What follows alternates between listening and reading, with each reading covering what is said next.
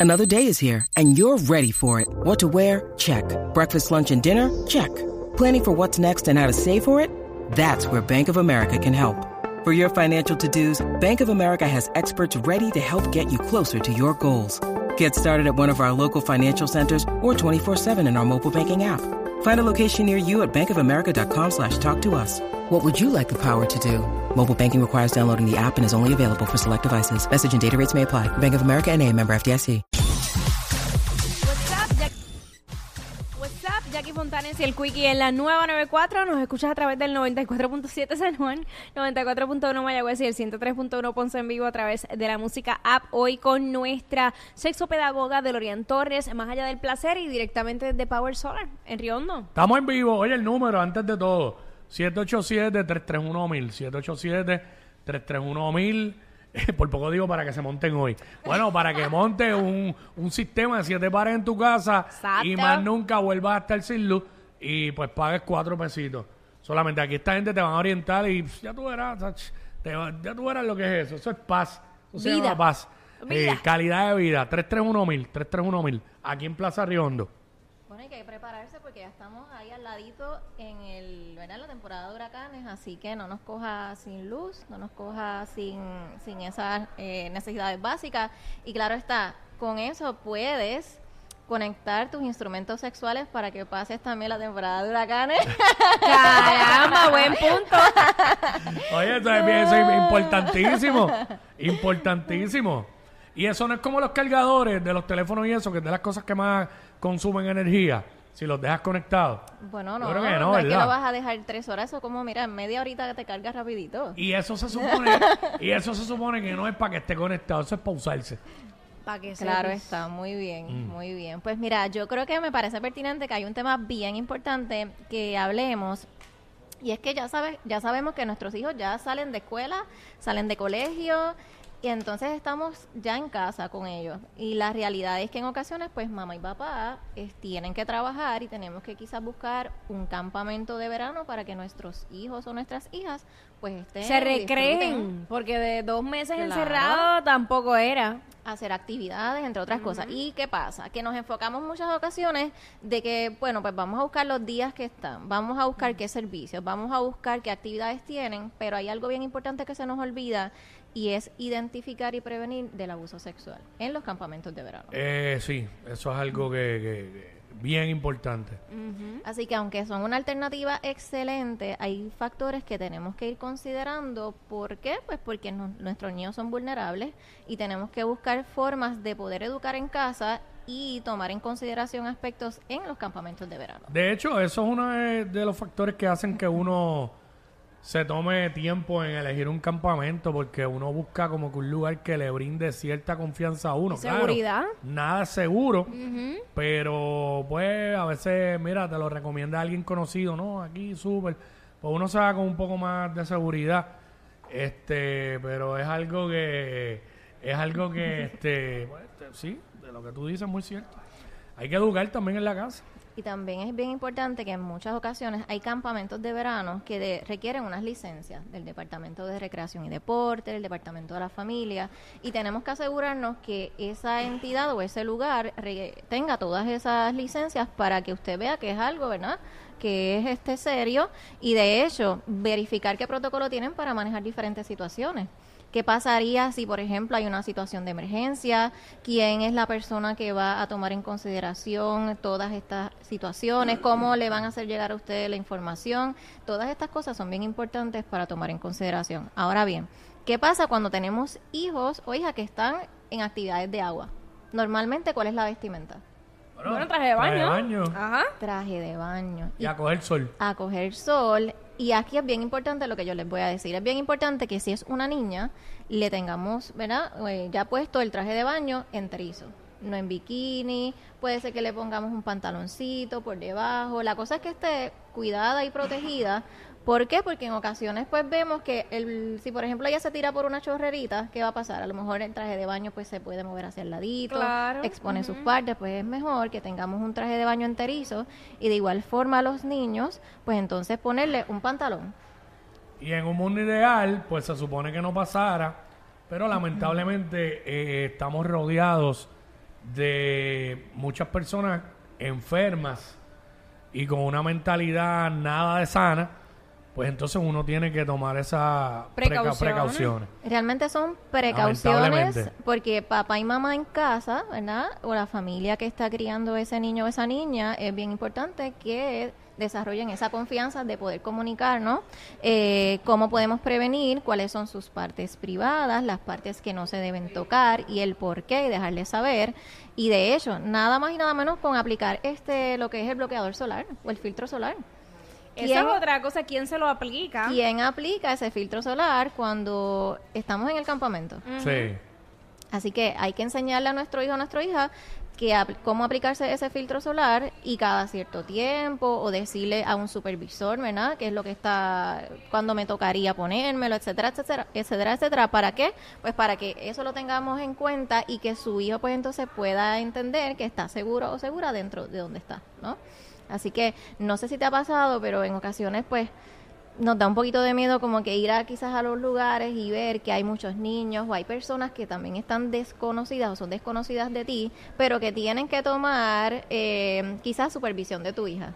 Entonces uno dice, eh, vamos a decir, el colegio, o uno dice en un parque, o por ejemplo en un lugar donde haya tantos niños, entonces ¿qué uno hace? Pues, Yo en mi caso, gracias a Dios, ¿verdad? Este, en la escuela donde estudia mi nena, yo, yo me siento, yo me, yo tengo una, yo siento seguridad, ¿sabes? Tengo cierta confianza, claro, uno siempre está pendiente, ¿verdad?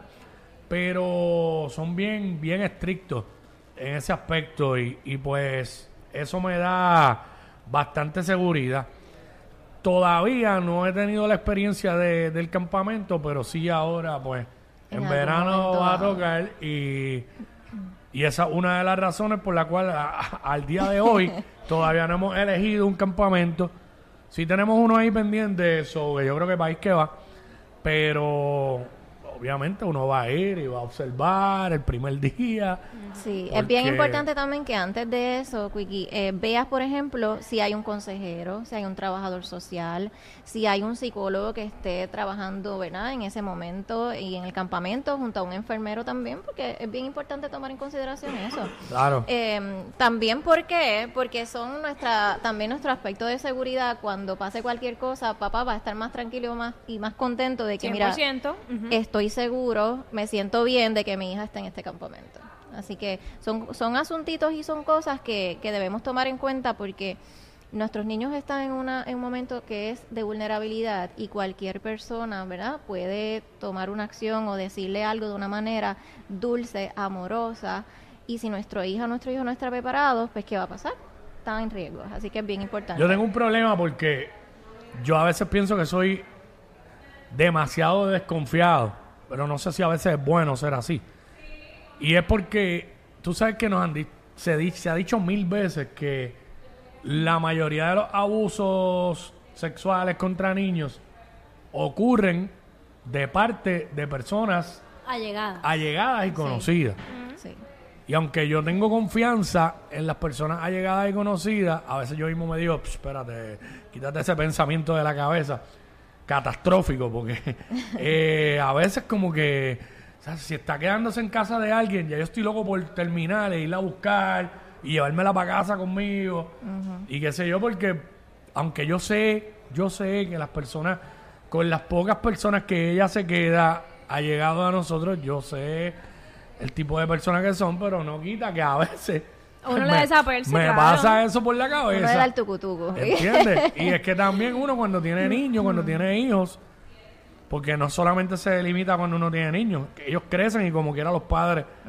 Eso es lo único que tú tienes en la cabeza todo el día. Sí. Uno puede estar haciendo lo que sea y siempre tiene eh, el pensamiento de, del nene o la nena ahí. Tú dijiste algo bien importante y es que en ocasiones tú estás loco de salir de trabajar para ir a buscarla. De igual forma pasa en el campamento de verano. Eh, hay veces que decimos, me tengo que dar una hora más en el, en el trabajo y quizás no la voy a buscar a la hora adecuada. Eso quizás pudiera ser en un momento un precedente porque si tu hijo se queda sola o tu hija se queda sola por más tiempo pudiera ser un precedente para un futuro. No te estoy diciendo que eso sea, pero si usted, por ejemplo, dice de 8 a 4, cumpla con ese horario, de 8 a 4. y si no pudiera, pues que otra persona pudiera recogerlo o recogerla en el momento para que entonces estén bien y que, ¿verdad?, estemos todos seguros. Así que eso es otra alternativa. Este, no sé, Jackie, si has escuchado alguna historia. Bueno, yo, yo tengo sobrino y también ha ido en múltiples ocasiones a, a campamentos que de hecho yo le he conseguido y siempre me he sentido bien segura precisamente porque he estado en el entorno, he visto cómo, cómo funciona, he visto a los otros niños, eso también tú lo, lo notas. Eh, los niños después al otro año quieren regresar, pues ya tú sabes que eh, se sienten seguros, la pasaron bien y, y es orientarlos también sobre todo. Y, y- y ganarse esa confianza para que ellos eh, sientan que en ti, mami o papi o titi, me pasó esto, o alguien me tocó, o alguien, porque mi sobrino estaba así. Alguien le, le rozaba tal vez el, el. Mira, me, me, me pasaron la, la mano por, por el- las nalgas o qué sé yo. ¿Y, y quién fue? Y sabes que automáticamente él todo, todo lo decía. Y ahí estás hablando de un punto bien importante que es la comunicación y es la educación sexual que le estamos dando a nuestros hijos. Y educación sexual no es solamente hablarle, ¿verdad? De, por ejemplo, de, de cuáles son mis partes privadas, Claro. qué es lo que no se debe tocar, qué, cuáles sí, eh, desde su individualidad. Sin embargo, eh, al tú activar esa comunicación, estamos activando la prevención y saber que si él está o ella está en una posición de vulnerabilidad, qué cosas hacer. Así que es bien importante tomar en cuenta eso. Esa es la que hay, es súper importante. Hay sitios que uno llega y del saque, tú te das cuenta Sí, que, que son lugares nebulosos, al igual que a veces tú puedes notar eh, que es un lugar de confianza, pero uno no puede dejarse llevar solamente de eso, porque puede ser que veas el lugar bien bonito y estén pasando cosas ahí que, Claro. ¿sabes? Hay que- Mira, hay que estar pendiente. Eh, ahí también hay ocasiones que tenemos que verificar si ese lugar ha tenido ma- maltrato institucional. Si tuviera algún maltrato institucional, eso te va a dar una banderita roja de que ahí es que no debe estar. Porque normalmente tu- tuvo que haber pasado algo en el cual, pues mire, puede ser que le hayan retirado la licencia, puede ser que haya tenido una multa, entre otras cosas. Así que eso es otro punto que tienes que tomar en consideración muy importante. Esto no es para que los padres se asusten, esto es para que los padres puedan tomar decisiones acertadas y decisiones buenas a la hora de uno buscar un lugar donde nuestro hijo o nuestra hija va a estar compartiendo. Y que esté seguro sobre todo. Así mismo. Al final, eh, eso, es- eso es todo lo que uno busca, seguridad. Así mismo es. Y que el niño la pase bien y no evitarse esos problemas. Muy bien. Pues muchísimas gracias, eh, Delorian Claro Torres, sí. por estar con nosotros y darnos esa información que es bien importante justamente en esta época donde los padres están buscando esos campamentos para sus hijos.